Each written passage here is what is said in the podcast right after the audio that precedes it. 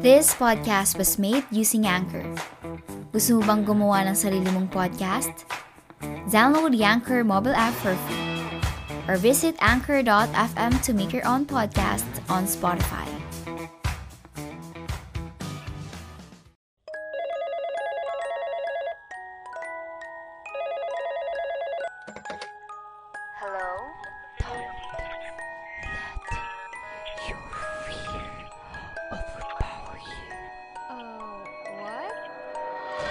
Who are you?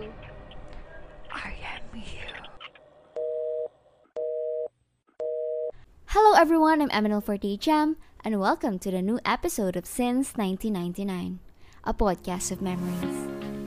November 1 is drawing near! Grabe, sobrang bilis ng panahon. Kaya naman kung natakot na kayo sa recent episode ng podcast ko, my goal for tonight is to make it scarier. Because tonight is the part 2 of my Fearing the Unknown podcast. Just like what I've said on my recent topic, it is our human nature to fear what we do not understand. The unknown things are bigger than the known. We only explored approximately 5% of the world's ocean. And there is a great number of large land areas that have never been touched. Kaya sino ba naman ang hindi mag-iisip? If human race ba talaga ang nagdo-dominate ng Earth? Or there's another species that rule this place? Mm. If you want to know more about that, you can listen to my recent podcast. And if you want some life changing thoughts and advice, you can also check out my other episodes wherein I talk about how to survive time and the power of repeated words and thoughts. Humans fear the unknown. And maybe that's the reason why humans created a lamp. So we can see in the darkness. So we can see everything. Maybe that's also the reason why science always tries to give explanation in every situation. Human evolution, law of gravitation, planetary motion, thermodynamics, so on and so forth.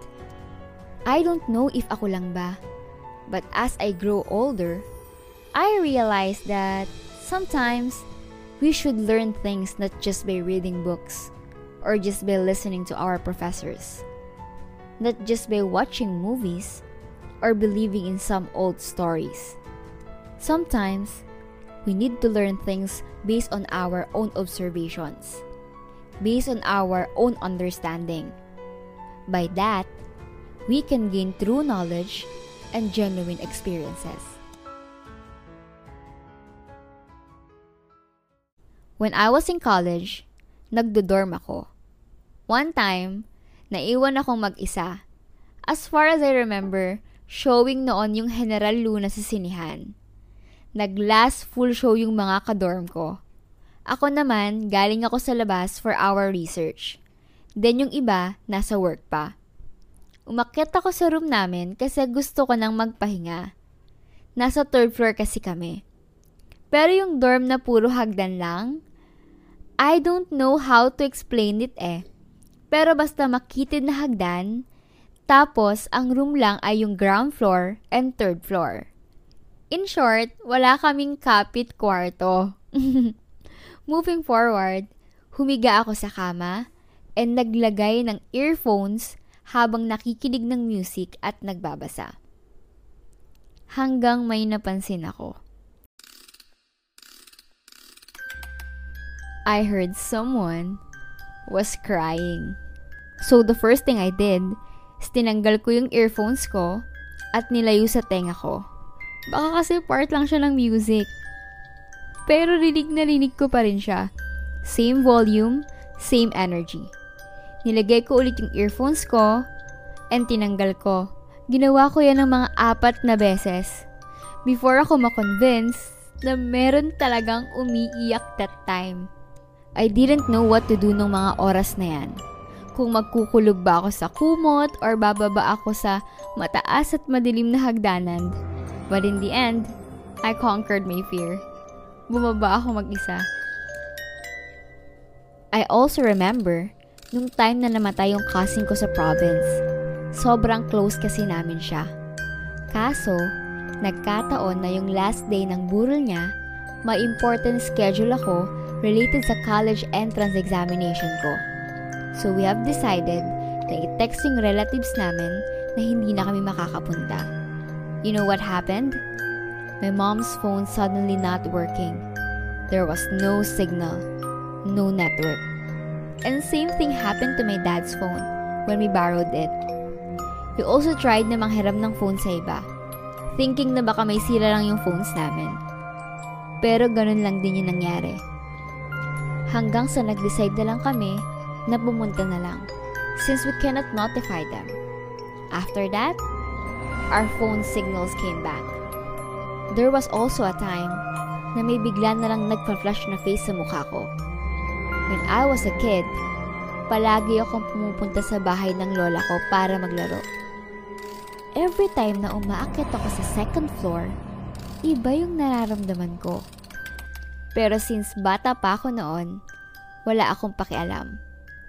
Basta palaging may nagpa-flash na face sa mukha mo, alam mo yung feeling na may mukhang bigla na lang lalapit sa mukha mo na sobrang lapit then mawawala agad. Hindi ko yun kinikwento kila mama. Hanggang nag-visit sa bahay namin yung tita ko and pumunta siya sa bahay ng lola ko. And you know what? Ang sabi niya, may nakikita daw siya sa bahay ng lola ko na lalaking nakaitim na matanda na. Kung ano yung description niya, ganun din yung imahe and mukha na lagi nagpa-flash sa face ko. The question is, why? Why are they scaring us? Are they really scaring us? Or that is just their means of communication to talk to us? Because they are struggling to go back here. There are so many wise people who have been seeking for answers. Why do these so called ghosts exist? Halloween is a time when ghosts and spooky decorations are on public display, reminding us of the realm of the dead. Some believe that dead needs help from the living to make their journey towards heaven, while others said that they contacted us for a chance for redemption from their past misdeeds. Whatever it will be, there's only one thing for sure. Maybe the reason why humans are having a hard time to understand supernatural scenarios is because it's meant to be not understood. Scientific explanation is not always the first thing we need. We need to accept the fact that we are living in a very mysterious world. Everything can be surprising, everything can be disappointing, everything can be scary. We have a bunch of theories, but limited proven facts. So it's natural that we don't know what will happen tomorrow. We don't even know why we are here. So life is not always about questions and answers. Sometimes, it's about understanding your own way.